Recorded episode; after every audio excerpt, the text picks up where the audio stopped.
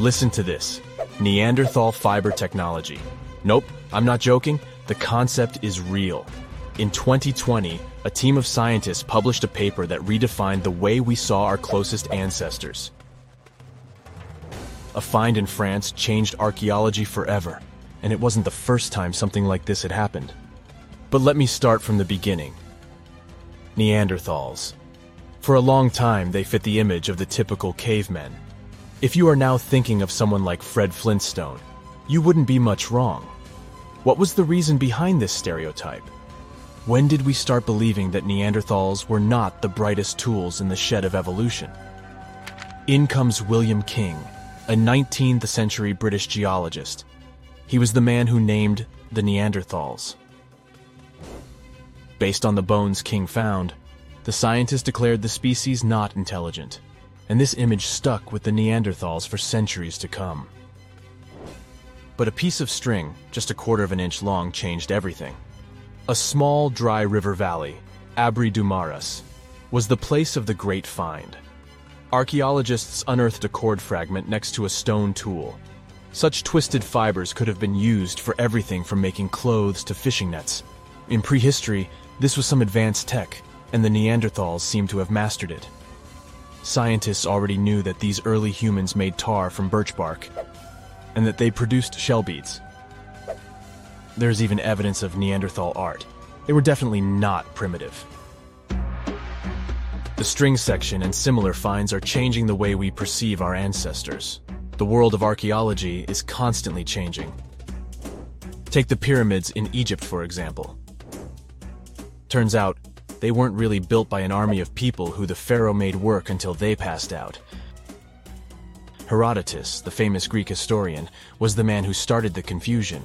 He claimed, in 500 BCE, that 100,000 men took part in the construction of the Great Pyramid in Giza. He made no mention of who they were and why they were building the pyramids. That's how the myth started. Huge stone slabs pulled by humans, driven by a foreman with a whip but Egyptologists would beg to differ. Those are the scientists who study ancient Egypt's culture. Fairly recently, they uncovered a workers' village that told a different tale. Yes, there was evidence of hard work on the workers' bones, but the construction industry is demanding even today. It took almost six years for 12,000 workers to complete the world's tallest building, Burj Khalifa. Back in Egypt, Three times more workers finished the Great Pyramid in around two decades. An impressive feat of ancient engineering, wouldn't you agree? Superiors looked well after the Egyptians who built the pyramids. Their diet was rich in protein. They had medical care and they got paid properly. In fact, they lived better than the non-working population. And they lived with their families near the construction site. Archaeologists know all this because they unearthed bakeries and dormitories with bread jars and other goodies. Looks like the pharaohs were okay employers after all, and the job market wasn't that terrible. They also kept detailed papyrus records of the build and hieroglyphs. You and I wouldn't stand a chance of reading these letters that resemble images. Egyptologists had the same problem. For over a millennium, no one had used this type of font. And it's not like there was an English ancient Egyptian dictionary you could open and find meanings of words. But all this changed in 1822. A couple of decades before, the French found a broken slab of black granite. The stone contained one text in three scripts ancient Greek, Egyptian hieroglyphs, and Demotic. The last one was also the Egyptian language, but in a simplified script. Scientists dated it back to 196 BCE. The content is a religious proclamation. A French philologist and Orientalist, Jean-Francois Champollion, was the first one to crack the code. You see, people haven't forgotten ancient Greek letters. The Frenchman successfully matched the Greek letters with the ones in the Egyptian script. And voila, we were finally able to read hieroglyphs. The name of the piece of granite that made it all possible was the Rosetta Stone. The importance of its discovery went beyond archaeology. The word Rosetta Stone even entered the English dictionary. It represents a discovery that helps people understand an enigma that has been puzzling them for a long time. There are similar games. A symbol is attached to a particular message. Then you have to decode the message by replacing the symbol with a corresponding letter. In a nutshell, this is what scientists did with the Rosetta Stone more than two centuries ago. Do you know what is the oldest deciphered language in Europe? It has an unattractive name, Linear B. The script belongs to the Mycenaean Greek language. It predates the ancient Greek alphabet by several centuries. You can easily guess which script it is descended from. Linear A. The people from Crete used Linear B more than a thousand years ago. During the Late Bronze Age, the Greek civilization that used the script vanished. There was no one who could read Linear B, and more importantly, no one knew it existed in the first place. This was about to change during the first years of the 20th century. A British archaeologist by the name of Sir Arthur Evans excavated a vast palace complex at Knossos, Crete, Greece. This was the center of the Minoan culture that created the enigmatic script. The palace boasted some 1,300 rooms, they had colorful paintings of dolphins, griffins, and bulls. All of these captivated the archaeologists' imagination. But their biggest find was at first overlooked. Thousands of slabs of baked clay. The fire that brought down the palace helped preserve the tablets. It was impossible to read the slabs, though.